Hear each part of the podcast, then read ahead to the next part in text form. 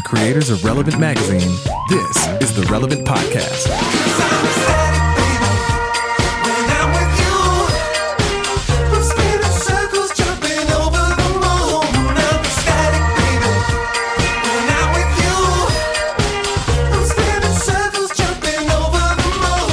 It's Tuesday, May 28th, 2019, and it's the Relevant Podcast. I'm your host, Cameron Strang, and here with me in our Orlando studios on the ones and twos sitting in today, Clark Flippo. Hey, hey. Hey, man. Uh, over there on the Skype line from Loverland, Virginia, Jesse Carey. Hello, hello. From Gatorland, Florida, Eddie Big Hat Kaufholz. Yes. Hello. It's good to see you. and from Nashville, Tennessee, author, speaker, podcaster, yes. cowgirl extraordinaire, Annie F. Downs. Good morning, gents. Annie, we little theater of the mind here. We can see you. Your oh hair looks fantastic today. does. It almost looks like you got a new tool to do your hair with. Yeah. Is it one of those wand things that everybody's talking about? Here's the thing I've never had brothers, but I bet it felt like this. Yeah. I bet this is exactly Right. what it felt like. Because they all love you and Nice. respect you, but when you come out of the bathroom and you've got a new fancy hairdo on, we're gonna say something. right, right, right, by, right, by, right. by you never had brothers where they treat you like this. You mean kind, unprompted Yeah, yeah, yeah. compliments? Then That's exactly you right. I just never had- got this. you Curious have been about your hair care products? Yeah, That's right. you would have Thank been you very all blessed. for noticing that I got a wand. There Yeah. you go. It's really wild. that well. is. You know what that Now, what prompted the wand purchase, Annie F. Downs? Perfect. Well, Thanks for going Cameron another round. F. Strang. I just have always, I have always wanted um, the beachy wave, and I kept trying to get it with a curling iron. It wasn't happening, and I started asking around, and people were telling me wand, and so I got a wand, and have really done some practice on it. so the summer, you wanted the B2A for the yeah, summer. I want a beachy wave for the summer, and so so it is. Did We're you working break on this? it. Did you debut this on Memorial Day yesterday? Ooh, good I question. I debuted it on Saturday, actually. Wow. Memorial Day weekend, new look, new Yeah, yeah, Annie, yeah. I brought it out for the the old holiday weekend. new season, new Annie. Yeah. That's exactly right. New, there's a new sheriff in town. Summer Her is name here, Annie and F. so is my new wavy hair. Are you using dry shampoo as well? Uh, yep, That's a thing that people are into now. yeah, That's exactly right. I, don't love the. an- I've never used dry shampoo, but I love the concept of it. I love anything Yeah. that, Why? that saves me, you know, ninety seconds of rinsing shampoo out of my hair. I no, think it's a it fantastic. shaves you, No. Jesse. It saves you the need to shower. You Yeah, can that's skip the the whole problem. ten minutes. How do you not shower in a day? Like, don't you, You stink? can still shower. It just Jesse, your 12 minutes or eh, 12 seconds of doing your hair went to wash it is not 12 seconds for me because I have to wash it and condition it and dry that's it. why I said it's I 25 love. minutes. I said I love the idea of to drive leave in shampoo. Like if we if they had that when it's I was not like. leave-in shampoo. You understand you don't do it. Does your wife not use dry what, do shampoo? you- what is okay? Explain dry shampoo. he does because not I understand thought, what it is. I, I thought Yeah, like you- the way go you're ahead. You tell us describing what it. you think it is. Yeah, Yeah. go ahead and describe it. For some reason, I was thinking it was some sort of shampoo that you squirt out of the bottle, you know, like the regular Uh-uh. kind No. of. And you just No. wipe it in, and it dries in there. That's what I thought Okay. it was. No, no, no, no, no. What No, is dry it's a- shampoo it's a then? That's made powder. powder. Some people use like cornstarch. Yeah, it's like a hairspray-ish type thing. It's in an aerosol can, Jesse, and, and you can put that in your hair. Like if you missed your shower that morning or you didn't wash your hair, you put it in there and it like zhuzhes it up. Like it like Yeah. it sucks up the grease. It gives you some volume, and you can Yeah. be in and out without having to like do your hair. Gosh, I'm really enjoying y'all describing uh, dry shampoo. That would have been a game changer for me in college. Like I would have Right. been able to get, you know, four extra minutes of sleep every day had I known about that existing. So I'm quite impressed, Now- Annie. I just do want to say it is the same as like taking that what is that stuff that Febreze spraying Yeah. that all over like let's say like dog pee on the carpet and saying that you've cleaned the carpet. It's not No, no, no. actually shampoo. It's just a it's just lipstick, right? no, no, no, it does actually deal with the grease and the and that part of your hair. So no, but where does it go then? It's all staying it, up there. It absorbs it. so then it's and just, then you abs- just shake it in. You just it's just like if you put uh, baby powder in your hair when you were a kid to to deal with. Did y'all do that as kids? To deal with it, baby powder is the original dry shampoo. No, baby powder in your hair only looks good when you want to do fake gray hair, and then it's hilarious. Yeah, when you wanna do Like, it check it out. I the look 100th like day of school. Cooper here. yeah. check it out, guys. I- I- Silver fox in it. So Yeah. Good thing about my hair is that I am months away from having a, enough hair or a lack of hair that I don't really even have to like shampoo it. It just becomes part of the whole body wash. You know what months, I'm saying? months Like, away. What's happening in a few months with your hair? I mean, I just getting older. I feel I feel like it's clicking out of here pretty pretty quickly. At, at the rate it's going, I think I've got I think I've got under 12 months before I really just don't have to consider hair as part of the whole package anymore. The, you, know, you know, this taps into the big debate that was uh, lighting up the internet this past week. of- That's what I was about to say too, Jesse. I Go mean, it's there. very ironic that we're talking about the how sanitary it is to put powder in your hair and calling it clean. Um, because you guys saw the big debate that burned up the internet last week, which was, Yes. uh, you know, do you wash your legs in the shower? Yes or no? The Twitter poll that had like thousands of responses, you know, I think it was like 80 20 yes, but I think a lot of those people were just saying yes, but are really in the camp where they just Wait. let the soap run down the legs. Wait, wait, wait. wait. The, the the question was: Do you actively lean down and wash, Wash your, your legs, legs. or do you just let your it be and like your the feet runoff? and your feet. It was a double Yes. question. Or, or, yes. or is it more like a car wash? If the soap rinses over it and you rinse it off, is, are the are the legs then clean? No. Wow. No. Without abrasion, there is there is no cleanliness. You must have abrasion in order Without abrasion, there is no cleanliness. What a line. if I ever get merch made, that's what I'd like. Cameron, what, where do you stand on this debate? I mean, it's no question you have to bend over and and Yeah. take care of the the skin.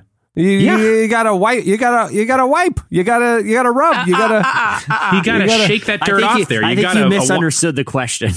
yeah, yeah, yeah. I think I think we need to rephrase the question for Cameron. Yeah, but just because shampoo and soap from your arms is going down over your legs, it doesn't mean like it's getting the dirt off. It, sometimes it's just flying above it. Well, here's You know the thing: I'm I wear get the- pants most days, so it's not like I'm like you know sloshing through. Are you advocating? yeah, but you wear shirts most days and you still clean your upper body. Yeah. are you mean- advocating Jesse for the lack of of just All I'm saying is, if someone leg and feet cleaning? I I ha- I I I am not in that camp, but it but I understand the people who are there. I don't have a I don't have any issue with them. I'm not gonna I'm not gonna ostracize them. I think you know i i I can see why they would consider that clean. I mean, it's a lot of soap running down there, and it's a lot of And water. you know the difference for women is that we shave our legs, most of us. Yeah. And so you are in active communication with your legs far more on a regular basis as a woman than a dude. yeah. Yes. 100%. I, I had this You're entire lot, Andy. conversation with myself, thinking about talking to y'all while shaving my legs. I've heard people don't use washcloths. They just use a bar of soap. I just use a bar soap. Yeah, I I've just use been a bar guilty of that. There's no abrasion. We're back to the beginning. There's there's contact with a uh, with an object. Yeah, but the soap is pretty smooth. You just slip on soap. See, you don't slip for- on a washcloth. For washcloth. some reason, Eddie, this isn't the first time he's had this insane But rant. You're assuming I, I don't have exfoliating soap with like little like chunk, you know, like micro beads. micro. you well, know, I guess that's different. If you've got those little sand pieces or whatever, Even in if it, not, that- right. that's yeah, that's what abrasion. mine has. Mine has some abrasion built in. But Eddie's acting as if we have the skin of reptiles and we need to like shed it regularly, like yes. like old snakes. Like it doesn't work like that, Eddie. Like I don't need to take sandpaper to my body to make it clean. Although, I- I- although Jesse, uh, you know, watching that um, that uh, LeBron James show, The Shop on HBO, Yeah. where like the guys are all talking. Pharrell was on this last one. I told you about this, and Travis Scott asked him in the outtake. You know, grew up like you know. He's like Travis Scott said to Pharrell, "Man, I was like 12 years old, thinking." How does Pharrell look so young? And like, how do you still look so young? He said, I heard, he said, when I was 12, I researched it online and found out that you just do cold water to the face every day. And, uh, Uh-huh. and Pharrell goes, well, yeah, cold water to the face, but you got to exfoliate, man. And so like, that was his secret is you got to exfoliate. So maybe Eddie's onto something that like Oh, he, oh, to yeah. look young and smooth like Pharrell, exfoliation is the key. there has got to be some at least dead skin and also uh, just kind of like surface level dirt abrasion. You cannot smooth over it. Eddie takes probably three hour showers, and this conversation's getting ridiculous. Like it makes no sense. We need to get a real scientist on here and ask Different him grits about, of yeah, sandpaper. Ask him or her about this. My my exfol my my my determination is how gross was I yesterday? Like if it's a normal Mm-hmm. office day, I'm soap and water and I'm good. If I'm like working in the yard like this weekend, we're we're scrubbing. We're we're, we're really Oh, yeah. we're getting in there Yeah. with the with the Yeah. washcloth. Can, speaking, can we talk for just a second? I know we don't like to throw back very much, but you had some men who were fishing right at the edge of your Yeah. dock. Yeah, Is this still a thing? What's their level of cleanliness? Ve- very low. Uh, Oh, they they appeared on Saturday, and I Okay. went out there again with the speaker Oh and walked it all the way to the dock, which was about ten feet from them. And then I played techno music, and they didn't come back all holiday weekend. So oh wow! Oh, wow. So You've so done you, it. So you, you you've realized they have an aversion to like E- uh, EDM. yeah, EDM and and and quietly fishing in my backyard uh, do not go well. So Yeah. hopefully, hopefully, message was sent and received. We'll see. But- Okay. Did you guys I have really- a good holiday weekend? Did you have fun Memorial Day? I assume Annie, you had some sort of like fireworks extravaganza with friends at the I lake or wish something. I didn't because I was traveling. I had a great weekend. I traveled and spoke uh, at a church on Sunday morning. Um, but I played with my friends. I had a good time. But no, we didn't have fireworks, which is really hard for me. That is that is Fireworks is very not sad. for Memorial Day. I know, Oh, but, you- but fireworks are good for Hey, any. kick it off the summer. That's it. There's never That's a wrong. exactly If you're gathering friends and you're and there's a grill, uh, like shoot some fireworks off. Why not? Man, there is just something great about summer. I, I know with fireworks Oh, are always appropriate in the summer, so we will we will get them out. But we did not this weekend. Did y'all? Did y'all shoot off fireworks? No, I just I heard the fi- I heard fireworks going. I, I had my fireworks fill in Montana a couple weeks ago. Yeah. Oh, I Yeah, had you've- I had I had Eddie's worst possible weekend, which meant hanging out with neighbors and a little oh. cul-de-sac cookout. Oh. Eddie Eddie likes to live in his ivory tower there in Gainesville, staring down on the people who are unfortunate enough to have purchased a home in close proximity Did, to him. did you know these people, or were you just meeting them at the grill? No, no, I knew them. I Okay. I actually know my neighbors, Eddie, and we're we're we're quite close. And They- No, that's the thing. Like we're in Montana, and and Jesse was getting like he's like on a text string with like the guys who happen to live on his street saying, "Hey, we're uh-huh. gonna go out to the pub on Friday," and like they all hang out. Like I don't get it. I don't get it. I, I They're don't know all why that's so weird for because I've I've like mentioned that to you guys before, like i i you know, in casual conversation, and you guys are think that's so weird. Annie, do you think this is weird? To, to I love it. No, I think it's great. Yeah, I, don't mean, we it's weird. purpose we moved close to one of our closest friends, so I also like one of my neighbors, and they do that stuff too, where they you- like bring people from the neighborhood over, and it's all right. The problem is, is if it backfires, and you're like, ugh. Now I got to know this super crazy weirdo, and and I can't escape the party because they live right, right. there. You're, you're right, Eddie. It's better to assume the worst case scenario and just Yeah. avoid meeting people altogether. I agree. Like I think every yeah, person I meet, like when I'm at church, Oh or, you know, gosh. or you know, they turn around to greet the person around you. You know what? I'm, I'm hands are going to the pocket. I'm gonna, or I'm getting on my phone acting like I'm texting No. because all of these churchgoers could be no, no, no, crazy no, no. people Doing who the I don't doing want to the know. hello at church is no different than just waving hello to the neighbor as they walk their dog or something. That's fine. We're not going to exchange lunch with the random person who sat behind me at church. You know what I'm Do you, saying? Yeah, I'm do you not- I'm exchange not- names with them? What? No. Uh, no, usually it's just good morning, morning. That's unbelievable. That is unbelievable. Uh, uh, That's the whole point. You're supposed to say greet them with your name. Nah.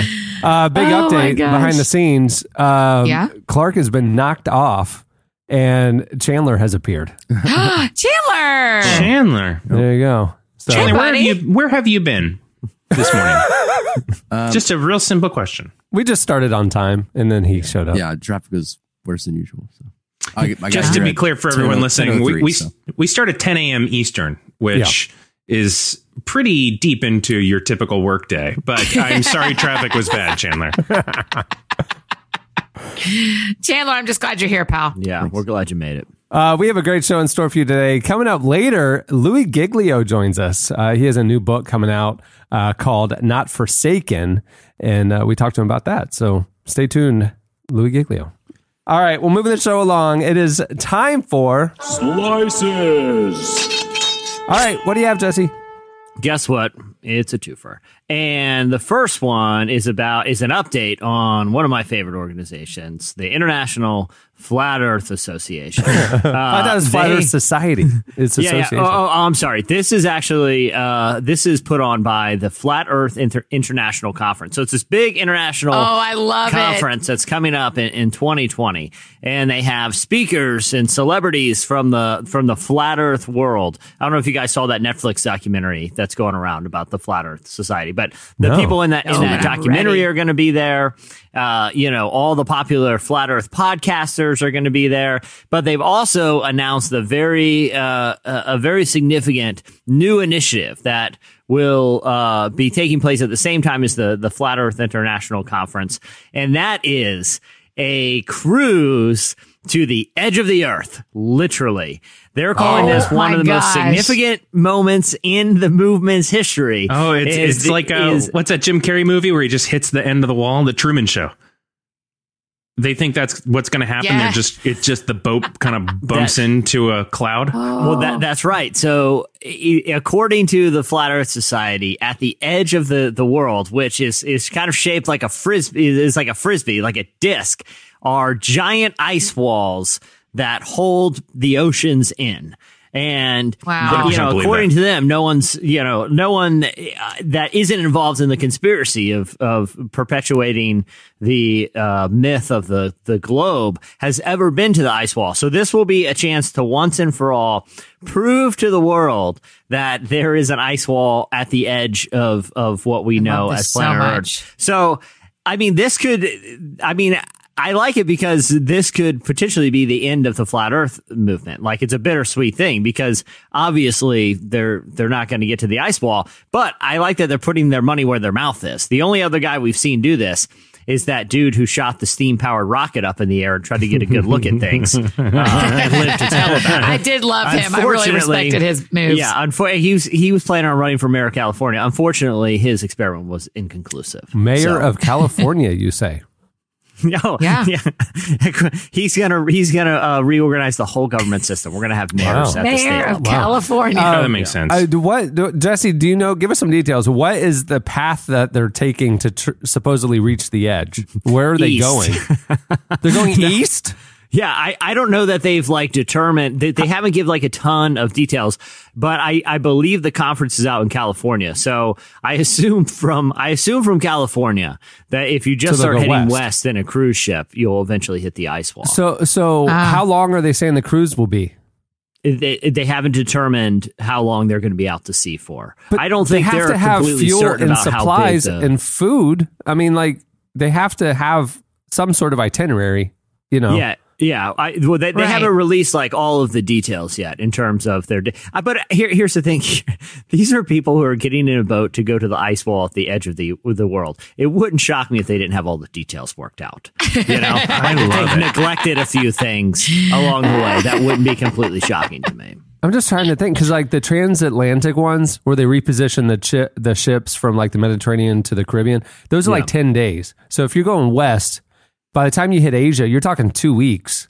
Yeah, yeah. And then They're you gotta come committed to seeing the edge of the world. it's you know, you big know what I, adventure. yeah. I like is it's going to be there's going to be somewhere in the middle of week six or whatever when they realize, oh my gosh, we have totally gone to the other side of the planet, and and just in the middle of the night they're going to turn the boat around and everybody's going to wake up and they're like, yep, it was in the middle of the night last night and we totally hit an ice wall and we turned around and we did it, you guys. Earth is still We took flat. pictures. Look here on the screens. Yep, we did it. Look, it's all we can we're show you back. all the pictures. I'll Check tell it you out. this: it was cold out there. It's cold by that ice wall, but It was wild. Head Can't on believe home. it. I can't Everything's tell. flat. I, I still can't tell if if the people who go on the cruise are like self aware, they're doing it for the irony, or like if they are actual like drank the Kool Aid believers of this conspiracy. You know, Yeah. Yeah. like is everybody in on it? You know what I mean? Like we're like, okay, No, wink, no. wink, we're the flat Earth cruise. You know, No, no, it's gotten beyond that. Like, th th it's legitimately people who believe this. I mean, there are there are people who have staked their whole life on exposing this conspiracy. I conspiracy. just can't. I Oh, can't wow. wrap my head around it. Well, And if No. you're a flat earther and you listen to this podcast, I would en- urge you Besides to me. heavily heavily engage with us on social media because nothing would make me happier than to watch you light up all relevant social media with your conspiracy theories. I would love that too. And I, you know, I just think it's so interesting. I always get yelled at when I say that I think it's interesting by the internet, but I just think it's fascinating. Like what what what part of it do you think that's fascinating? That people actually believe this? Yeah, or yeah, yeah. That there's that there are people who are smart, kind, good citizens who are very convinced this is true. Yeah. And I just think that is fascinating. I know, Yeah. I- but I will say this: I would rather go on this cruise than so many other themed cruises. Like so many of those themed cruises just seem, and this actually will lead into my other slice. Like if you could say, oh, a twofer. If you oh, could say, I uh, I could go either go on the DC Talk reunion cruise or Yes, the Flat yes. Earth cruise. Yes, it's yes. not even close. It is Yeah. not even close. I know? 100% am going on the flat earth cruise because I need to see inside. What is happening? Like, do they all get together and just have a good laugh about this when they know no one's watching? Or what? What are they laughing at? Like everyone's laughing at them. Like y- Right. They I are I just know. like, they, they all just put up a picture of the globe taken from like an Apollo space mission. They're like, yeah, yeah, oh, we know it's around. This is just a hilarious joke that we've all just bought into. Like, or did they really? I'm curious, like, what evidence are they presenting to each other? What does the slideshow talk look like? What are they Right. doing? It, you know, behind closed doors. I'd want to go to this. I, I here's the thing: if you're asking me to spend multiple weeks with people who believe in the flat Earth so much that they'll take a cruise to a mythical ice wall, or people that paid several thousand dollars to watch DC Talk play again, I'm choosing the flat Earthers. Like, if that's, 100%. the- if that's how you're measuring this, would you rather hang out with Yeah. these type of people or these type of people? Yeah. Give me flat Earthers all day. Yeah, And- I'm and sitting that- by the pool drinking a mai tai with Metta World Peace every single day. Like, 'cause he's a, like uh, that's an interesting cruise. Yeah, yeah, exactly. Okay, so that actually, speaking of DC talk, that leads me into slice number two. Um, Yeah. and, and I, I had to do both of these because they're both too funny not to talk about. Okay, uh, I'm going to name four bands. Eddie, let me know what you think they have in common. Yeah, I, I know what they have in common. Go. I'm really excited Jars about of this. Clay, DC Talk, Petra, Whiteheart. Whiteheart. What do those four bands have in common? I mean, they're all the I would say the soundtrack of my my youth and middle adulthood. Cameron, Annie, what are your thoughts about those four CCM legends? Well, I know the I know the news, so I get I. I sadly know as well because I follow relevant, on Twitter. and, but and uh, There's Dan been a new development this Dan, Hassel- morning. Dan Haseltine from Jars went was not happy about our coverage this morning on Twitter. really, So, here- so Yeah, here's what happened. They hold announced. On, hold on, Cameron. Can you give us a tiny bit more? Just a No, no, tiny bit I, more. that's part of the slice. Don't you worry. Okay, It's okay, coming. okay, It's coming. Please. So, I love so- that junk. I, So- I woke up to a lot of mentions this morning. So yeah, I saw that too. Wow. I saw it too, and I re- and, and I wanted to talk about this because we have found ourselves in a beef with Jars of Clay. That's the real Oh, slice here. why. I don't know Well, why. I love that- those guys. That's okay. I want to. I'm going to explain that. So, Jars of Clay, DC Talk, Petra, Whiteheart, members of each of those bands have announced that they are forming uh, a a Christian rock super group. Okay, it's it's Kevin Max. Notably, I feel like most notably for our readers, Kevin Max and Daniel Haseltine from DC Talk and Jars of Clay are involved. I love Dan. Yeah, And so they're Yeah. going to start this uh, this Christian rock super group and play covers of of the songs that they made famous. Sure, it, no big deal. So we we we Sure, obviously big deal. we are going to do a, a write up about this and tweeted about it. Now, let me ask you guys if you think this is particularly mean spirited. Because if okay, it, it, Annie, if you had to put Jars of Clay into a genre distinction, what would you say the type of music that Jars of Clay makes is?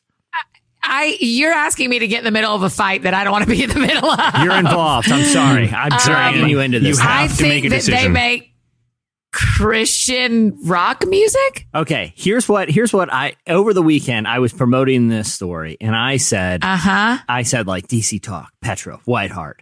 And I you know, the CCM Superstar reunion tour is happening. Prepare to get rocked softly. Like I soft don't rock. I don't feel Hey, I still go pretty to the grocery store and hear Jars of Clay music. I mean, it's perfect soft rock. It's great. if if you could if you're like, hey, the the genre of music of soft rock, name one band that personifies that. I'd be like, probably Jars of Clay. They rock pretty softly. Uh, Like, Flood, it's- Flood was a banger, Yeah. but after that, they kind of chilled out a little But bit. I mean, they may consider themselves more like Americana or something like that. But it's definitely like in the rockish. I mean, but like if I left the zoo sounded like some sort of like Beatles thing. Like, pop, there's a pop rock, maybe? Is it like pop rock? I mean, it's Yeah, like it's yeah. pop. I It mean, is, it's, yeah. But for but for some reason, Dan Haseltine, the the front man for Jars of Clay, was not happy about being says being told that he rocks people softly. He took uh-huh. to he took to Twitter and he called us a quote unquote edgy publication and accused us of getting funding from colleges that don't allow students to dance. Like in his mind, we are being underwritten by the city council from Footloose. Like so this isn't who a is- slice. You just want to have a fight on the podcast. No, Hold on. sli- so let's let's let that break you down don't the have the other side of the fight on the podcast to uh, fight there with. are No, Oh. that's not how this works, Annie. He There threw are a schools that- punch on Twitter. there are schools that I'm take out advertising. Twice as hard, like our president has taught us. I'm sorry. What did you say, Eddie? There are schools though that advertise, I'm sure within the pages or whatever, you know, website of relevant that may have strict rules for their kids, but it's not like we are out looking like we're like, okay, let's scour the world for schools that don't let kids dance. And then those are our only sponsors. Listen, I will say this, and I don't want to speak for uh, I don't want to speak for relevant or the ad sales team, but if there are any schools that forbid dancing that would like to fund us entirely, we are ready for your phone Yeah, calls. come on, like we bring will, on. we will hear you out. we'll take it all. No wanna write a dancing. We're no- good. Yeah, no, ex- exactly. Please give us a call. But no, we have found ourselves in the beef of a lifetime with those CCM uh, super group. I woke, yeah, I woke up to this morning just like you, Cameron, shocked and kind of excited to find ourselves in this type Clearly. of beef. You know, I like I like Dan Haseltine. I, I, he's great. Yeah, he's great. I've kno- known him professionally for the whole run of Relevant. I've always liked them. I like their music. They were always kind of like the good Christian group in my mind. Yeah. You know what I mean? they, Like ju- they played it relevant studio like within five years ago. They're not like they're, no, that, mm. Jars I mean. Ke- Kevin did. Kevin played in the relevant studio. Kevin, did. Yeah, Max. yeah, yeah. Not Jars. Yeah. Yeah, I like Dan. I send you like Dan link. Haseltine too. I think he's one of the softest rockers the world has ever oh seen. my gosh. And Why are you doubling down, man? I'm trying to smooth it out. No, he. This is personal. this is personal. You. So what's I your think slice? soft rock. I This think is soft one of the weirder a- parts about you, Jesse, is how much you love this kind of stuff. That's why I I'm dying to know your Enneagram I don't number. know why. I don't know why he thinks soft rock is an insult. There's a lot of great soft rock bands. Cameron Eddie, you guys seem like you're you know neutral in this, and you seem very yeah. against this feud. Annie seems the most upset. Well, as an Enneagram 7, I don't like pain, so I don't want to I, fight. I love just pain. I love it. conflict. I love going blow to blow with a guy like Dan. No, no, no, but no, but he is like he's written for us uh, a lot during the past. Yeah, Dan yeah. Haseltine, you know. Yeah. Well, he likes to write for those quote unquote edgy publications that get their Uh-huh. funding from universities that don't allow dancing. Yeah. September That's a 2013. pretty good. I'll give him. I'll give him that. That's a pretty funny thing to say. Pretty funny. Yeah. Pretty good. The September 2013, uh, they played in Relevant Studios, and you can hear how hard they rocked. I mean, real, real hard. Yeah, I know because they met my kids, and I just looked it up. Jars but of they- Clay. Jars of Clay played in the Relevant Studios September 2013, Oh. and, and it was the hardest rock show you've ever seen. It, we they literally we that's why we had to move out of the old building. They just Uh-oh. burned the place down. Wow. Yeah. So well done, guys. Just left it in a pile of rubble after just being rocked. Faces rocked right off the stage. Oh, y'all All right. What do you have, Eddie? are the best well, people. I mean, I could have stayed on that forever, but I um, there was an interesting survey that came out that is uh, if very quintessential Bummertown survey, but I'm going to just do this because I'm a four and I'm okay living in this kind of stuff. Um, so it was a kind of an organization that focuses on counseling and counseling issues, and they did a survey of like 2,000 adults. And they asked them a real simple question. They asked them if they have someone who they can turn to uh, to confide in. And I think generally would say like, oh yeah, I bet most people have someone to confide in. But I found out that a quarter of people said that they do not have anyone that they can confide in. Not one person. And to share their true feelings. And 90% of those surveyed said that they downplay their emotions even to those that they are confiding in so that they don't worry them. So I, I was curious about this because it's really saying, and, and there are a lot more stats, and we can get to it throughout the slice if we want to, but just generally and initially, how does that strike you? One in four people to say that there is that means no, one of us sitting here would say Yeah. they have no one.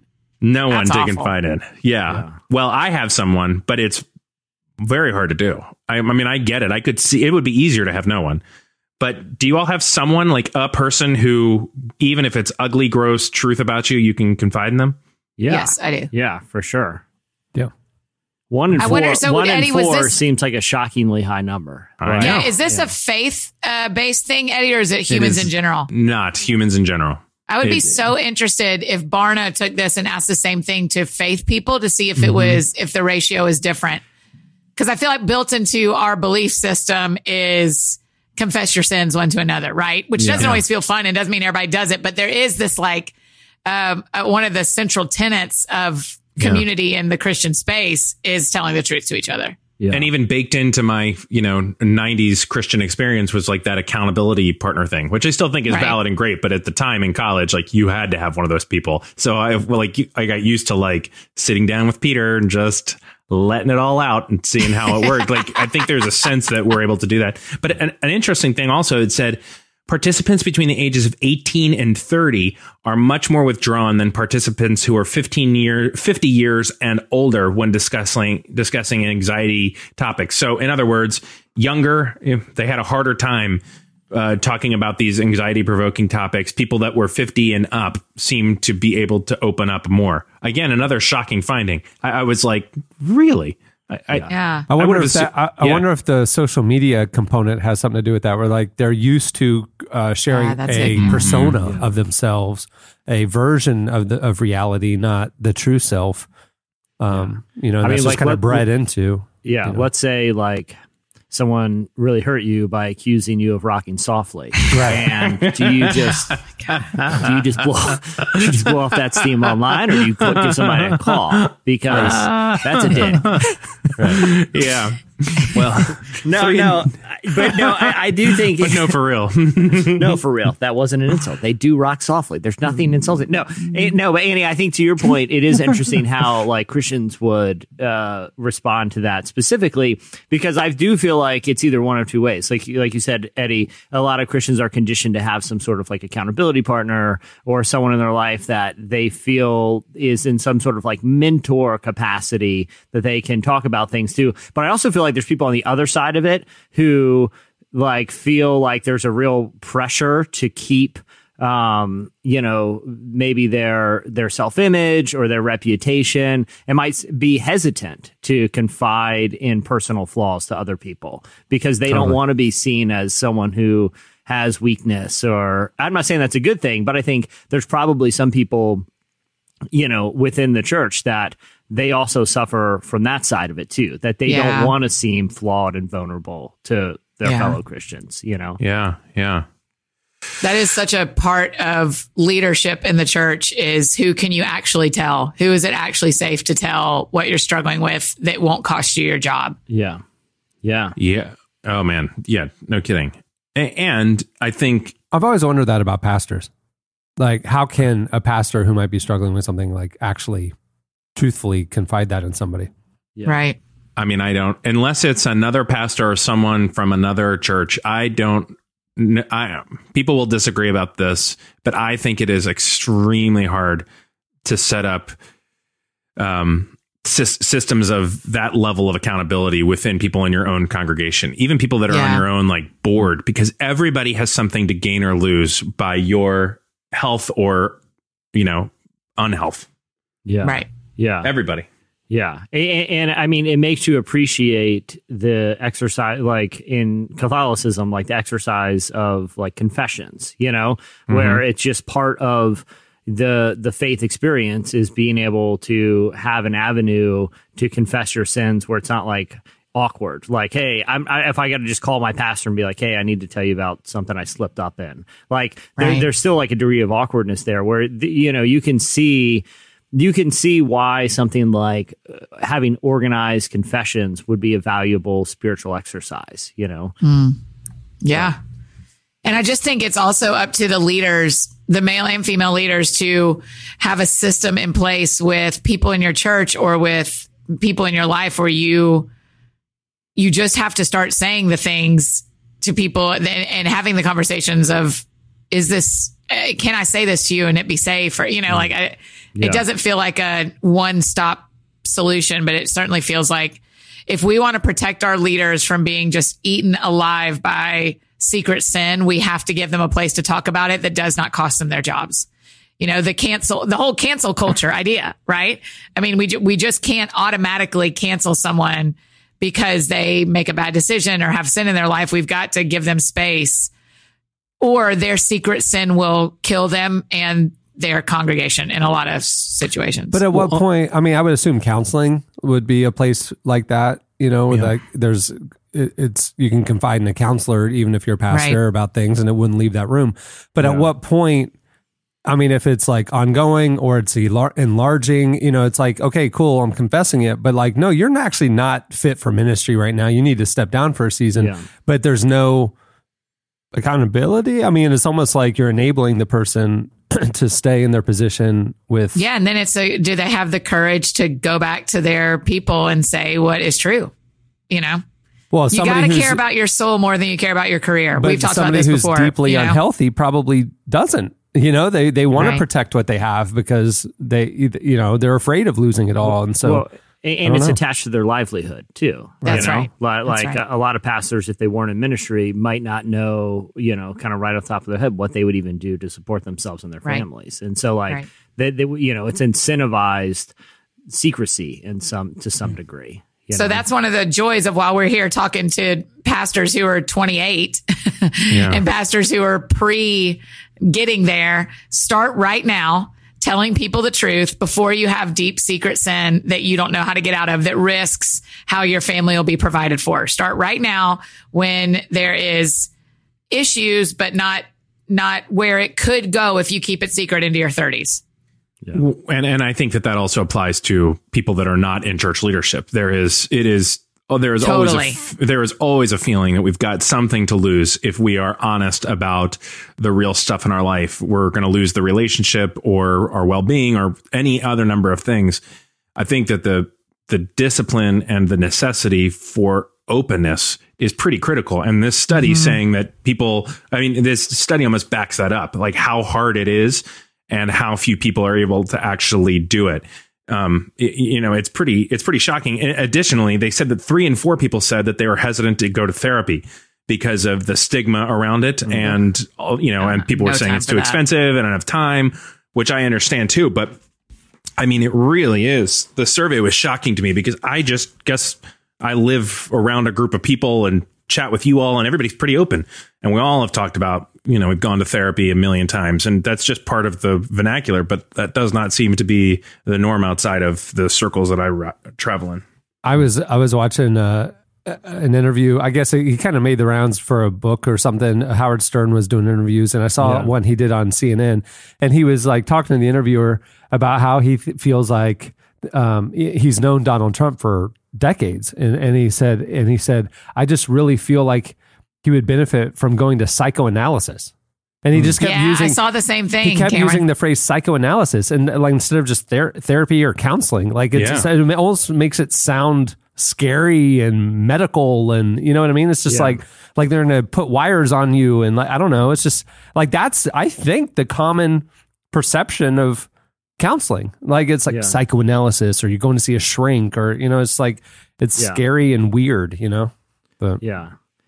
Yeah, no, but but I, I think to a degree, like you know, that's why I've seen like some people have like an aversion to something like the Enneagram because you know it has this association of like oh it's this kind of weird numeric thing that is applying some sort of um you know method that to, to you know identify personality types that they don't really understand when in reality it's it's not overly medical or it's not you know you know just some kind of ancient thing. And it can actually help you understand yourself better and can be practically applied. I think when you look at things that like you know like the an- the enneagram or the idea of like psychoanalysis it can be intimidating for people. Mm-hmm. But you know when the reality is like look there are real tools and real professionals out there that can help you understand yourself better and help you understand maybe why you have a propensity to do certain things and here's ways that you can kind of correct that behavior yeah. interesting all right what do you have annie Well, equally as important, not at all. Um, you guys, I think you know this about me, but I got a new, I moved into a new house a few months ago and something that a couple of my friends have kind of been uh, bugging me about is getting an alarm system and having some sort of like, say, because I'm gone so much and blah, blah, blah. My, especially some of the dudes that are in my life are like, we need you to get an alarm system. We would feel better about your life if you had an alarm system in your house. Huh. And yeah, in a very nice way. I mean, they're just Yeah. some men who like care for me and feel protective of uh, me. Annie, as someone as someone who also cares about your well being, may I suggest if if you're not into the security system idea, at the least you could do is booby trap your house like Kevin McAllister every time That's you right. got in town. That's I feel Yeah, like that- I I feel like that's yeah. obvious, but Okay. I- for some reason I feel like you need someone to tell you that. Yeah. The Okay, paint- thank the, you, even though that Jesse. should be I- paint can on the You're string concerned? that'll swing down the stairs Yeah. when the front door opens. Yeah. ready to you know give concussions to anyone who dare. underneath every window, Annie, before Yeah. you leave Yeah. town. Just broken thumbtacks. Christmas Y'all's ornaments, yeah. brotherly concern today is just extreme and I'm know, grateful. Um, so I found this story and I thought this was great because there's a, I want y'all to figure this is, you're getting to solve a crime pretty much is what you're about to get to do, Ooh. which I know is kind of a dream of Jesse's particularly. Listen, a guy in Boston got home a couple of weeks ago and he he'd like gone to go pick up his son from school and when he came home their front door was unlocked and they had left it locked and he'd only been gone for like an hour or something and when they went inside nothing had been stolen but the house had been cleaned did y'all see this story What? Yes. Was it? yeah Was it like a cute, like a friend trying to like do a nice welcome home present, or did like someone break in and clean? Yeah. he doesn't know. His son's room had been cleaned. All the rugs were vacuumed. Everything was put away. And none of the neighbors saw anything. No one saw anybody go in, none of that. But it was like he was so, sh- so sure that like there were uh, where the toilet paper rolls are, someone had created those little like toilet paper roses. Like, like Oh, literally they wow. cleaned his whole house and then left. And that is what do you guys think happened? For for some reason and can that person be the person who breaks into my house? can for some reason I don't know why, but like when you're like describing this slice and you're talking about everything that had been cleaned in the house, vacuuming the the the the kid's bedroom straightened Yeah. up like all of that seems like oh this is a charming little story i don't know why but when you when you move to the fact that there were toilet paper roses this became absolutely chilling for some and reason and here's the other Like, chilling that's like, part. okay they th- didn't touch the kitchen. They didn't clean the kitchen. They didn't. Hand, they did not touch the kitchen. Just every other room got cleaned. That makes no, sense. No, that is very. the Right? theory just went out the window. I thought maybe somebody hired a cleaning Yeah. person. Or, Right. yeah. That's what I Yeah. thought. Like a good friend who like yeah, copied And the they deed. still go gonna break into this house like- and clean it. Or, Yeah. or or it was like someone had hired a house cleaner to come, you know, and Right. they just went to the wrong house and cleaned the wrong house. Like, I could see how that Yep. could be plausible. Like a few years ago, we were having like family pictures taken, you know, like it was after I think Were you wearing white shirts and khakis on the beach? on the beach. Obviously, Oh, so obviously, beautiful. Yeah, for sure. Because his engagement So, photo was that exact outfit. I, I was going to say 100%. that, it was in an own. the- It was in an Oprah Network uh, like frame for years. Still, It was- it's about, it's on it's on the credenza behind my desk. It's really Uh, beautiful. It's on as, I- Oprah. as I Oprah, said, they were family pictures. So what else would we wear, Cameron? That's what right. we wear family pictures. Every all year. matching white shirts. No, but we, the, the photographer had come over and she was like, I just had a weird experience down the street. She's like, I, I punched in your, your address on my phone wrong and I showed up to a house with all my camera equipment. It was like an, like an older couple there.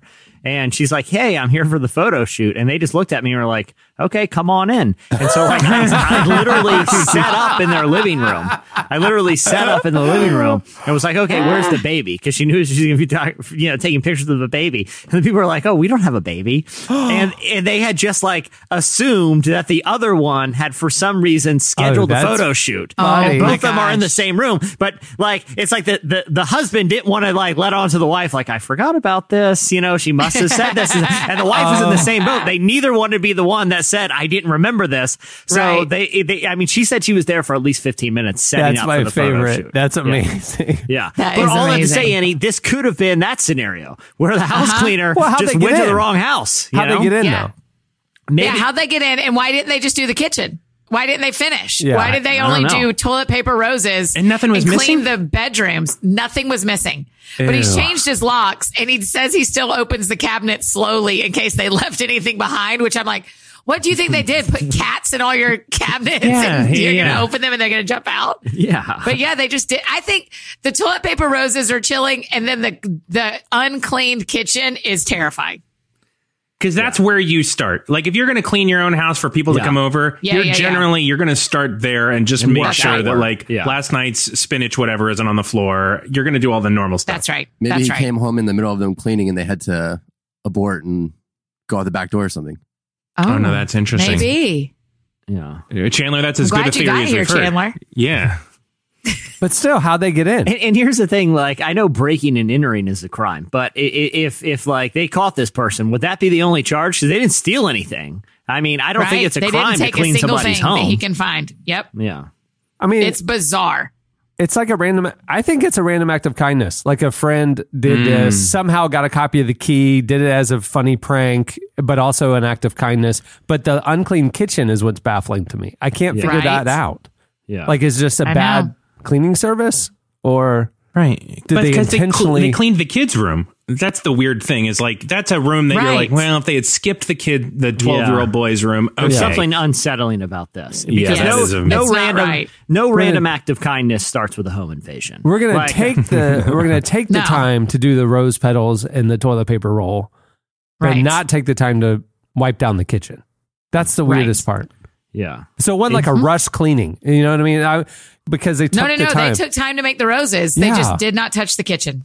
a lot of this hinges on those roses, and that's why I find them so he kept unsettling. them. He kept them as souvenirs. He kept all the toilet paper roses.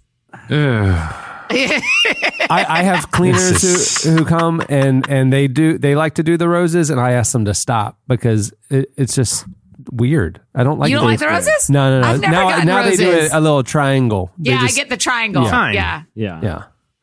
Huh. Hmm. Anyway, well there Baffling. you go. Baffling. Baffling. Really here to bring you the good news, I, everybody. I- Annie, I feel like this is your true crime beat. I feel like you need to go down the rabbit hole and figure this one out. okay. Yeah.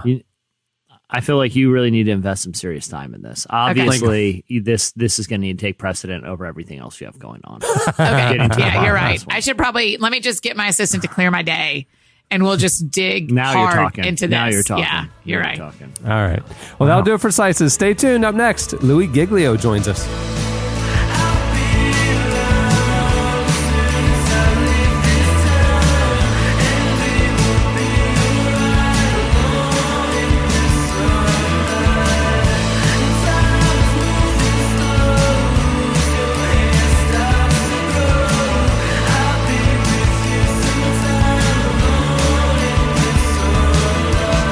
You're to You Know. The song is Sunlight. At the beginning of the podcast, you heard Yeasayer with the song Ecstatic Baby. Well, today's show is brought to you by Squarespace. Whether you need a landing page, a beautiful gallery, a professional blog, or an online store, it's all included with your Squarespace website. Creating a site with Squarespace is a simple, intuitive process. You can add and arrange your content and features with a click of a mouse. You can even design a best in class online store with Squarespace's award winning templates, customizable settings, and more, all without a single plugin uh, including all the tools you need to track inventory, process orders, and send custom emails in one intuitive interface. Squarespace Commerce allows you to understand every aspect of your business. Right now, Squarespace uh, is offering relevant podcast listeners a special deal. You can go to squarespace.com slash relevant for a free trial. And when you're ready to launch your site, use the offer code relevant to save 10% off your first purchase of a website or domain. I've used Squarespace for years. You'll like it. Louie Giglio is the pastor of Passion City Church in Atlanta and author of the new book, Not Forsaken Finding Freedom as the Sons and Daughters of a Perfect Father. We recently spoke with Louie about the book and how framing our primary view of God as a loving father can change our outlook on life, faith, and our personal callings. Uh, Jesse, you talked to him. Yeah, I was I was really interested uh, in his approach to this book because you know, as we were kind of talking, he's, you know, as he kind of put into context, everyone has a father. Everyone has someone in their life that, um, you know, when they think about what it means to, to, to have a father, you know, they have an individual connected to that. But, you know, kind of he, how he wanted to position this book is it's so important to have a correct view of God as a father because it really frames your entire faith. And uh, here, here's here's how he he put it. Yeah, well, the main idea, you know, behind the book is that we can know God as a perfect Father, and I've been sharing that message. I, I want to say for 30 years. It really impacted me when I was a college student. Um, one of my mentors was sort of channeling A.W. Tozer, and Tozer's the one who said, what comes into our minds when we think about God is the most important thing about us. And he went on to say why in the same quote, he said, We tend by secret law of the soul to move toward our mental image of God. And that rocked my world because I knew all these attributes about God, but I didn't really quite know how to put my arms around things like everlasting and uh, sovereign and just. And once I realized that Jesus was helping me see and helping us see that God is a father, who embodies all these characteristics and attributes, then I realized, oh, okay, this is a God I can know. And I can know him intimately. So it's not just like a person I can know, but I can know him like a son or a daughter knows a father.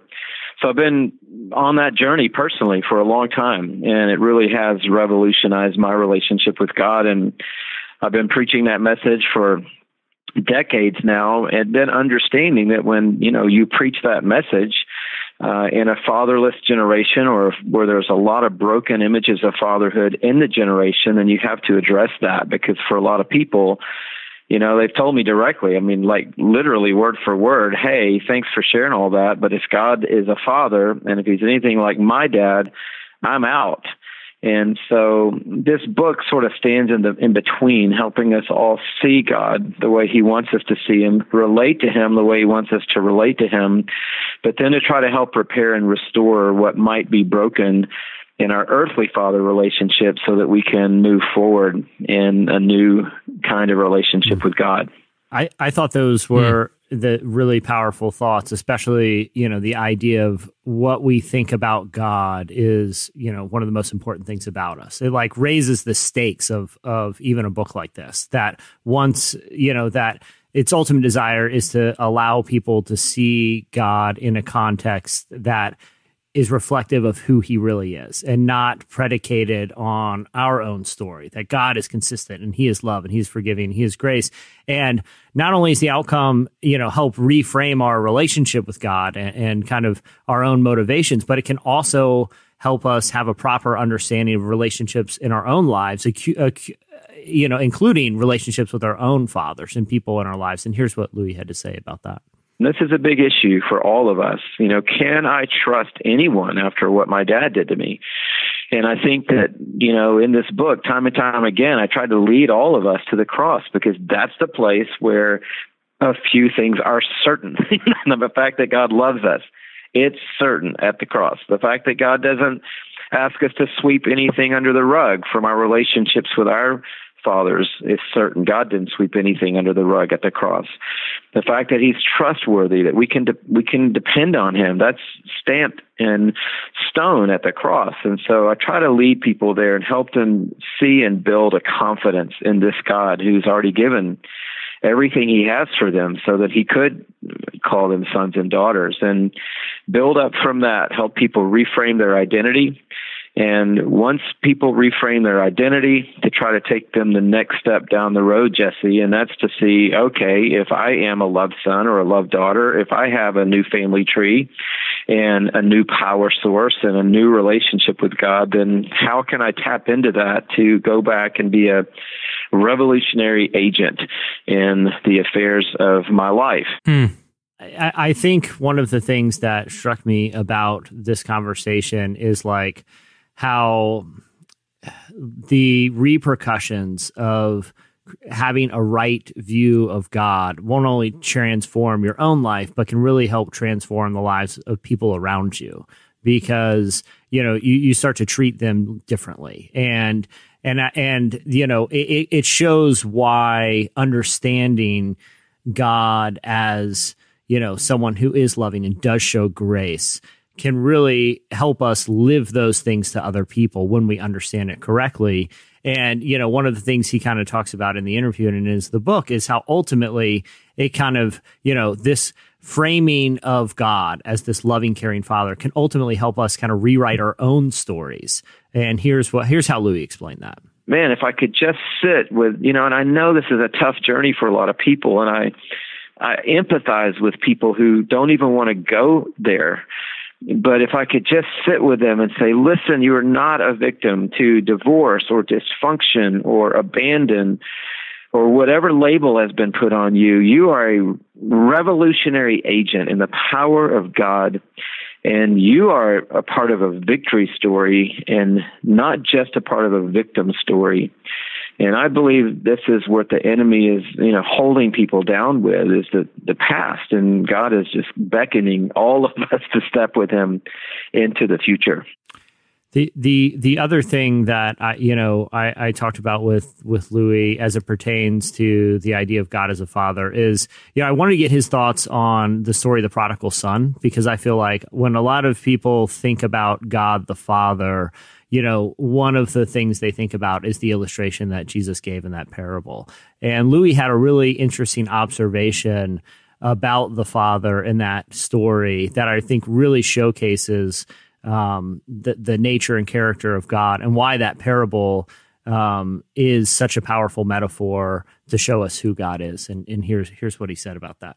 Man, I can't think of a more poignant and clarifying moment for him to show us the Father. I mean, this Father is is right in his indignation. He would be just in his punishment at any level, but yet he runs. Uh, you know, this just blew the minds of his of his listeners when he painted a picture of this dignified father running down the road and embracing his son and kissing him and looking past the the muck and the failure and the embarrassment and um, and then clarifying for us the gospel, which I I think is the power of this story that the gospel is not about being good or bad; it's about being dead or alive. And he says this time and time again.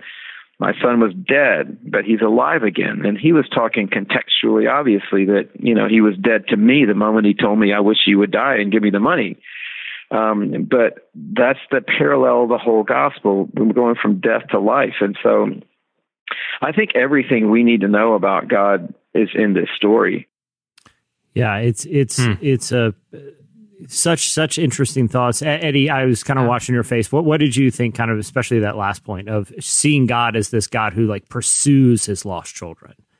Well, I mean that is the that like that's the difficulty. I, I, I thought I just started thinking about my own like, yeah, I felt that and I felt pursued, and sometimes I felt like God is very distant. And when he said in that first point about you're filtering God through the lens of what you know as a father, or you know having right. been fathered, like all of that starts to come into.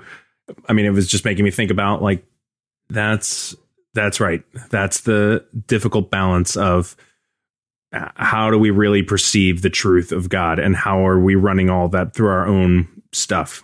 So that's yeah. just what I was thinking about as I was listening to it. Yeah. Yeah. It, it, yeah. It, you know, I, I do think that there that that point that he made at the end that God doesn't see us as good or bad. He sees us as dead right. or alive. You know, yeah. his his children are either alive or they're dead, and he wants us to experience life. And uh, you know that's ultimately what that you know the gospel is all about. But it's a, it's an awesome book. Uh, obviously, Louie is like we're. It's a great book. I've read a bunch of it. It is really good. Yeah, he's just and he's a great teacher. You know, yeah. like like as good of a writer and communicator as he is, which he obviously is. He's got a massive following, but he's a great Bible teacher too. Yeah. So the book's called Not Forsaken, and uh, yeah, I definitely encourage people to check it out. There you go. All right, that was Louie Giglio. Uh, stay tuned. Up next, it's your feedback and a little bit of Ask the Cast.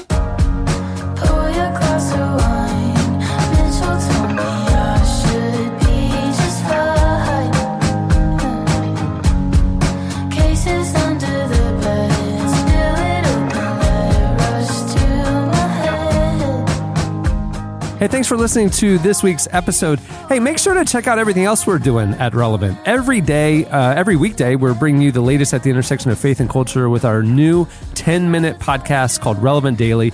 You can get that wherever you get your podcasts. We have our long form interview podcast, um, unedited with Cameron Strang, um, featuring fascinating guests. Also, every day on the relevantmagazine.com, we're covering uh, the latest that you don't want to miss. And follow us on social media. We're on Twitter at Relevant, we're on Instagram, uh, Facebook, all the platforms. Make sure to stay connected with everything we're doing here at Relevant.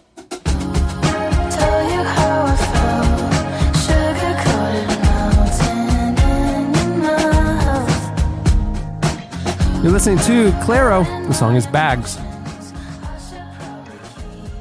Okay, it's time for your feedback. Well, last week we asked you who you would cast in a biopic about a notable Christian figure. Uh, the news had come out that they're doing a uh, Jim and Tammy Faye Bakker movie. I don't know if you guys saw it. Jesse, did you see that they've announced that Elton John is part of a Tammy Faye Bakker musical that's in development right now? Really? No. Elton Yeah. John is involved in it? Yeah, Jay Bakker, the son of Jim and Tammy Faye, uh, Yeah. put on Instagram this weekend. Well, it's an interesting time, you know, and he put the a clip of or the you know screenshot of the news about the movie and the musical that are Wow. both in development right now. Uh, so we we got thinking about what other notable Christian figures deserve a biopic, uh, who you would choose and who you would cast. You guys hit us up on Twitter at Relevant Podcast, and you posted on the podcast episode page at relevantmagazine.com. Here's a few of our favorites. I like this suggestion from Carter because they've these two actors have already, you know, had a kind of weird crossover in the Left Behind series, but a Kirk Cameron biopic starring Nicolas Cage as Kirk Cameron. Who's not watching that? Like literally, I, I mean, it checks a lot of boxes. Kirk Cameron fans are watching, and just like the weird Nicolas Cage fans are watching. I, I think this is a win-win. I would totally, I would totally see that movie. Joel Joel said, uh, "How about a satire about Joel Osteen starring Ben Stiller?" I think it'd be so interesting to see Ben Stiller be Joel Osteen. It's it's good casting. My question would be, I think the plot line would have to be kind of fictional because I, you know I don't know that there's the compelling drama. You know what I mean? It would Yeah. probably be a fictional I, kind of I- motif. I don't even know if it needs to be satire. I would see an actual biopic of Joel Osteen, you know, starring Ben Stiller. Like I would Same, want to see. Ben Stiller. You know how like there's a lot of these comedians who do like Jim Carrey, who do that dramatic role, and you're like, wow, Jim Carrey can really act. This is Ben Stiller's opportunity to do, Right. do a real dramatic role, and I feel like Joel Osteen. I don't really know about much about his biography, but I feel like it's got to be kind of interesting. You know, Uh-huh. Uh, I liked Ryan's where he says that Jeff Daniels plays the earnest, gospel loving pastor Jonathan Falwell, and Vince Vaughn plays his brother Jerry Jr. in a Scott's Tots Cringe Fest about their family vac- vacation in Mexico. Ryan Ryan had a great. bunch. Yeah, Uh, Ryan was really in his zone. I feel this he's was got a real Ryan's gift day. for He's- the- yeah, he was yeah. in it. Yeah, uh, he said another one. Ryan said was uh, Christian Bale reprises his Vice prosthetics to play James Dobson in a House of Cards style drama called Baby Christian about the machinations of the religious right prior to the 2016 elections. I mean, Ryan, Ryan is Oh, just, wow. he's in the Matrix. I, yeah, I was gonna say that's that's a legit Netflix series. Like, okay, I'm seeing that. You know, like Yeah. that totally works. yeah. Well, there's Yeah. a bunch more where those came Yeah. from. You should check them out. Um, uh, Mostly um, Ryan's. Mostly Ryan's. yeah, on the Twitter feed. like I said, Bryce got a real gift for this. Yeah. Okay. Um, so every once in a while, we we we we flip it up a bit and we do an ask the cast. Well, last week we tweeted out like if you had any questions for the cast, hit us up, and you guys did not disappoint. There were a million questions that came in. Uh, here are a few. I'll, I'll lob them to the team. Um, Okay, ready. Okay, so Tate asked, I've worked for a Christian camp for the last five years. That seems like a long time to work for a Christian camp. Next Thursday great. is my last day. Oh wow. How do you guys think I should go out? Mm. Wow. that gate that you haven't gone out for the last five years, go out that one. That's Yeah. how you go Hey, out, listen, buddy. listen, burn, burn every bridge, and I mean yeah. literally. I mean, And just you're am with you. Yeah. I mean, listen, you've worked there for five years. You've done what you've needed to do there. Clearly, Yeah. the time has come to go down in a, in a blaze of glory. And and I think I think what he needs to do is assert his authority. He needs to go Lord of the Flies on this situation. Mm-hmm, just assert assert your authority over the entire camp. You know, just become just raise up an army of campers to take over Mm-hmm. that place. You know, Eddie, I I feel like you're kind of on the same page with me here. Oh yeah, I, I think it's a slow walk around the camp on your last day. You've got your your big backpack on with all of your stuff. Yeah. You just walk into the cook. I, you haven't made a meal that I've liked in five years, and then walk out. You walk up, you know, to the to the person that's in charge of the waterfront. You are absolutely terrible at your job, and everybody Just get things thinks you're terrible at it. And then you just walk away. I would burn bridges hard. I would go to the Right. person that's leading worship every night at this camp and go, "You rock very softly." How Yeah. does that feel? How does that feel? no, I feel like Ernest. a tuner. Yeah, I would go. I would feel like Ernest goes to camp in my ca- takeover. Like I'm parachuting in snapping turtles that are gonna, Uh-huh. you know, bite all the other counselors. Eh, Just full on takeover. That's what you need to do, Tate. If the camp, if you don't own this camp by after five years of working there, then it needs to be a hostile takeover. Do what you Uh-huh. need to do. Uh, ben asked, "What was your favorite childhood memory? What made it so memorable?" Oh wow. Quitting this camp I worked at for five years, just burning bridges. Oh yeah, some This- freedom. the satisfaction when I told that worship leader just how soft he rocked us. Oh, it, I think about it every night before I go Oh, to sleep. Just a really fun memory. Annie, what Eddie, I was feel your? like it was you and I having this conversation, but uh, there's a teacher, a pastor who talks about um, our favorite memories from childhood are us having these moments of Eden, and we spend our lives looking for that again. Hmm. And so, your favorite moment from childhood is actually really important, you guys, as much as you joke around, because Mm-hmm. it reminds you some some something about God that you haven't found anywhere else. Um, but my answer is I used to um, love my grandmother. We had like um grapevines at our house and picking the grapes with my grandmother. It used to be like one of my very favorite things in the summer It would be go out and pick the muscadine grapes. So that's my funny. answer. Oh, what's- Yeah, Eddie- mine Eddie- is similar. I mean, I think I went to the Grand Canyon as a kid, and that was really moving. I feel like that was the first time I ever had like an experience that I that there might be something other than myself in the world.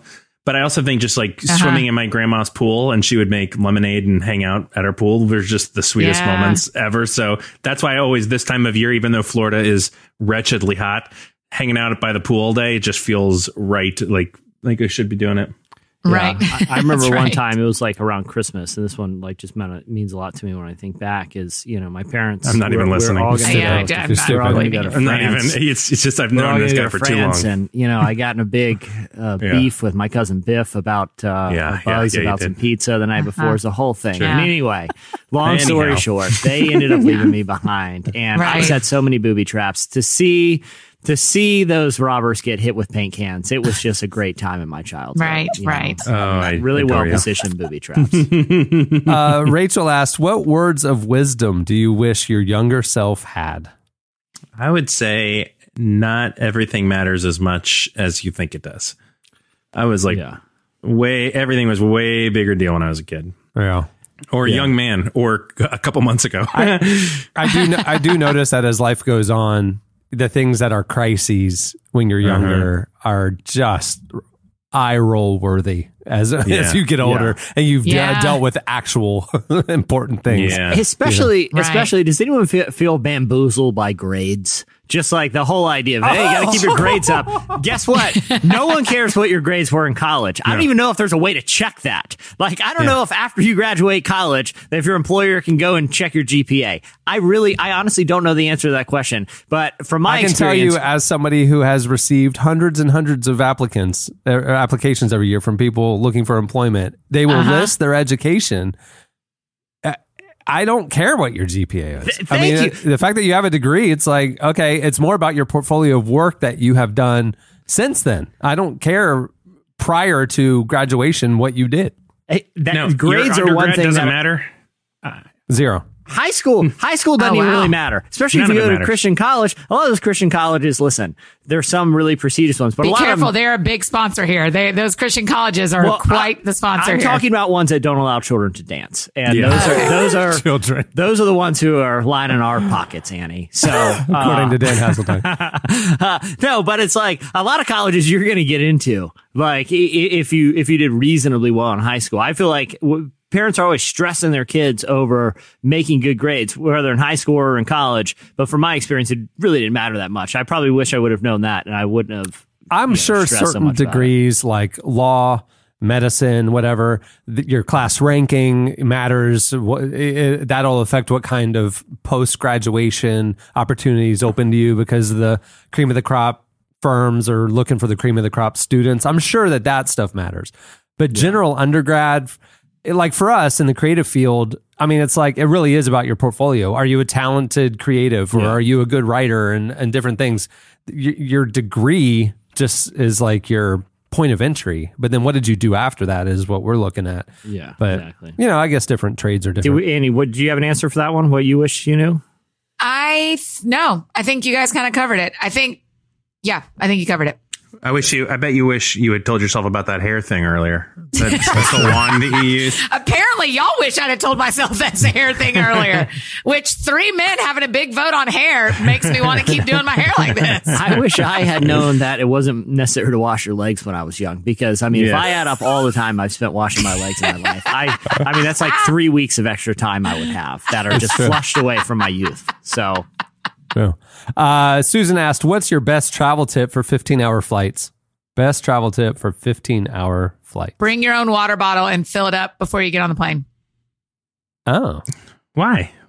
Well, you Uh, get because then you don't have to ask for water as much. Oh yeah. yeah. And you need to stay. The trick to surviving that long of a flight is staying hydrated, the whole time, and yeah. so you need to drink a lot while you're on a Hey, plane. Annie, you know this is a, a, a 15 hour flight, not a 15 day trek through the Amazon. Like the trick to making it through. I didn't say staying it Jesse like hydrated. a- Jesse hasn't had water since Ot four. He doesn't believe in it. water. Yeah. I thought we do complimentary Sprite in here. I'll just get another one of those. Yeah. okay, now y'all with your fancy tips, Mister Fifteen Hours. I, uh, I mean, honestly, have like one of those little batteries that you can plug your phone into because there's nothing worse on one of those flights Yeah. where you're watching 30 Rock reruns and realize you're at like 10% and you still have Yeah. 11 hours. That's why I fly would charge Delta. your phone. Yeah. Fully, full. Uh, download a full complement of entertainment on your own device because you can never trust the Wi-Fi or uh, the movies and those planes. And if, and if that doesn't work, strike up a conversation with your neighbor and it'll make that 15 hours just Oh fly my right gosh! by. Fifth, Fly that would right take by. a 15 hour flight and make it into a 90 hour flight. Yeah, that's right. Uh, last one. Uh, Tate asked, "What's your proudest moment?" Also, what's your most embarrassing or least proud moment? Gosh, I loved the Sunday. I love the Sunday morning at my church here at Cross Point where I got to introduce our new pastor to the congregation. Like I was the, I was teaching that Sunday and brought him out for the first time. I'm not sure it's my, like, I'm not sure I'm proud of that as much as when I think back on my life, that will be one of the most important things I ever got to do. Yeah, I one of my more embarrassing one was actually that same weekend, that Christmas I was telling you guys about, and I had assumed this guy who lived down the street, who appeared to be homeless, was a weird, scary guy, but he turned out to be a hero all along, and I was very embarrassed when he came to my rescue and smacked the robbers with that snow shovel. I was just humiliated, but I learned a good lesson today. You're you so weird. Why do I ever tell the truth? I know. I did, you got to just wait because you never know what you never know what direction it's going to go. Yeah, I'm yet I'm yet to have a proud moment. Yeah, I, I mean, I know it's I know it's not vocational. There are things that I've been proud of vocationally, but those aren't the things I'm most proud of. I mean, I, yeah, I that's think right. I feel the same way. it's more of like a generalized. Like I have a really good relationship with my children and wife. I feel very proud of that, but I don't know if there's like a moment in that. yeah, it's a tough one, Tate. You stumped uh, us. Yeah, yeah Good apparently. job. Good job, Tate. Apparently- You brought the podcast Tate- to a halt. Yeet. Thanks a lot. Two good All right. questions. Last question. Okay. Thanos says, How is Jesse not a professional athlete? Ask the cast. Thanos mean- said that. Yeah. Who's who's to say he isn't? Yeah, exactly. What? There's uh, a what- lot we don't know about this man. I, I mean, uh, yeah. As far as you know, Thanos, I'm not a professional athlete. You know, it could have gone either way numerous times, but um, Yeah, I mean, it's it. I wake I wake up every day and ask myself that question: How am I not a professional athlete? It's it's baffling and very troubling to me too, Thanos. So I don't know if that I don't know if that go. helps, but All right, that's uh, that's it for uh, Ask the Cast. It's time for this week's. Editorial question of the week. Hey. Okay, uh, earlier in the show, we told you about our breaking coverage of the CCM Supergroup. Do they have a name, by the way? yeah, it's very original. It's called the CCM All Star Review. my God. It is not. it is It's not. called- that's what it is. The CCM All Star Review. That's the name of it. It is not. Yeah, I, I, I gotta that's tell all you, they could come up with. behind the scenes, we had to cut Jesse's first answer because it's so inflammatory. the fact that the second The real fact answer that is this is just the as nicer answer. yeah. That's all they could come up with. You know. But Well, if they're calling themselves the CCM All Star Review, they got to settle In down. light of uh, in light of that news, uh, we were thinking about other CCM supergroups that should form. Uh, so we want to know your suggestions. So hit us up on Twitter at Relevant Podcast, or you can post on the podcast episode page at relevantmagazine.com and answer the question: What would be your CCM supergroup that you'd like to see form? There and give go. them a good name, not not CCM All Star. yeah, yeah. So Something good. Members, genre, and and the name of the group. This will be so fun. I can't wait to see these members answers. members uh name of the group and then how softly they rock the, just let us know those on a, we'll a scale of one to ten. Yeah. How softly? Which rock. way is the right answer? Do you want to be closer to the one? Is that softer? i mean that's a that's a matter of opinion you know Yeah. i mean Well, it doesn't one- need to be a matter of opinion because people are one about to give us scores. One would be the least amount of rock, the most soft. It's Ten would be the most rock, the least soft. Right? yeah Okay, Yeah. yeah. Yeah. Yeah. All yeah. Yeah. like the far end of the spectrum is It's like Michael is- McDonald. is- no the On- far end the far end of the rock is is is flood is that's about as hard as you can rock softly right No, no, Yeah. no, no. Yeah. Well, no. I mean, but but what about like Stryper and, and all that, or or Yeah, what Stryper about Was it like one of the guys in Whiteheart? Flood's a five, right in the middle. Yeah. Flood's a Okay, solid fair five. enough, That's right. Fair enough. That's right. Okay. Flood's you have- Flood is the yeah is the midway. Flood's point. a five and what's a one? Give us a give us a good spectrum. Sandi Patty? Yeah. As the deer, you know, something like that. As the deer. One is as the deer. As the deer. One, okay. okay. One is as Five the is deer. flood. Five is flood. Ten is to hell with the deer. devil by Stryper. There we go. Okay. We did oh my oh it. gosh. Okay, great. DeGarmo and Keys coming in a solid six. I, w- I would put I would put the song Jesus Freak about a seven and a half. Fair. You know? Seven and a half. Wow, Yeah. really? Yeah. Only a seven and a half. Oh my Well, goodness. it, yeah, Wow. Because it, it's like kind of fake hard rock. Well, 'cause when you do that DC much Talk harmony- doing doing a hard rock impression. That's right. yeah, when That's you right. do that put- much harmony in a song, it's not that hard. Where would you put ska, like the supertones and stuff? Gosh, I really liked um, them. about a six. I would put Yeah, them just I was- above I'm with you. I would put Okay. them just above flood. I mean, because it's hard to rock very hard with horns. like that's Yeah. a pretty like if you have a brass section, you're only rocking so hard. We're gonna cap you at about Oh a my six. gosh. You know, Okay, five okay. iron uh, super tones. We'll put you about a I six. put Dakota Motor Company. I think would be a nice seven if anybody remembers. No, no, no. They're more No. like a four. If you're Oh, going right. seven, we're more in like we're we're getting to like POD territory. you Oh, know? yeah. No, no, no. wow. POD is like an eight or a nine, dude.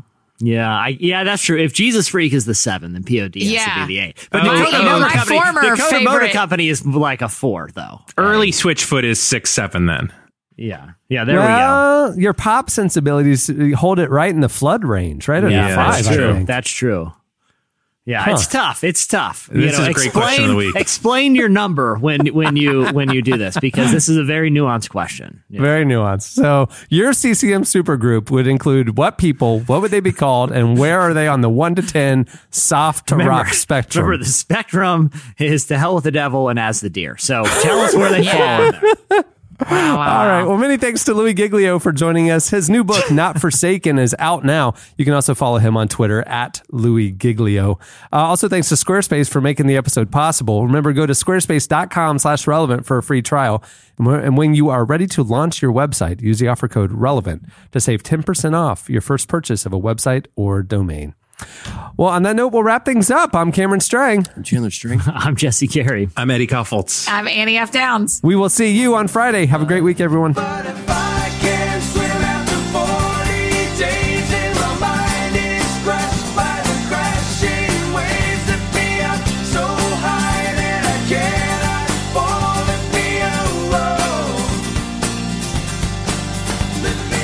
Thank you for listening to the Relevant Podcast.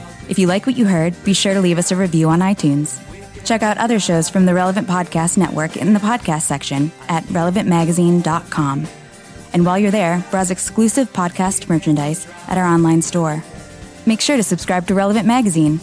Info is available at relevantmagazine.com forward slash subscribe.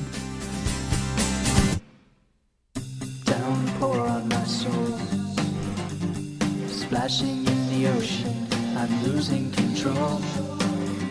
Dark sky all around. Can't feel my feet touching the ground. But if I can't swim after 40 days in my mind. You rock very softly. How does that feel?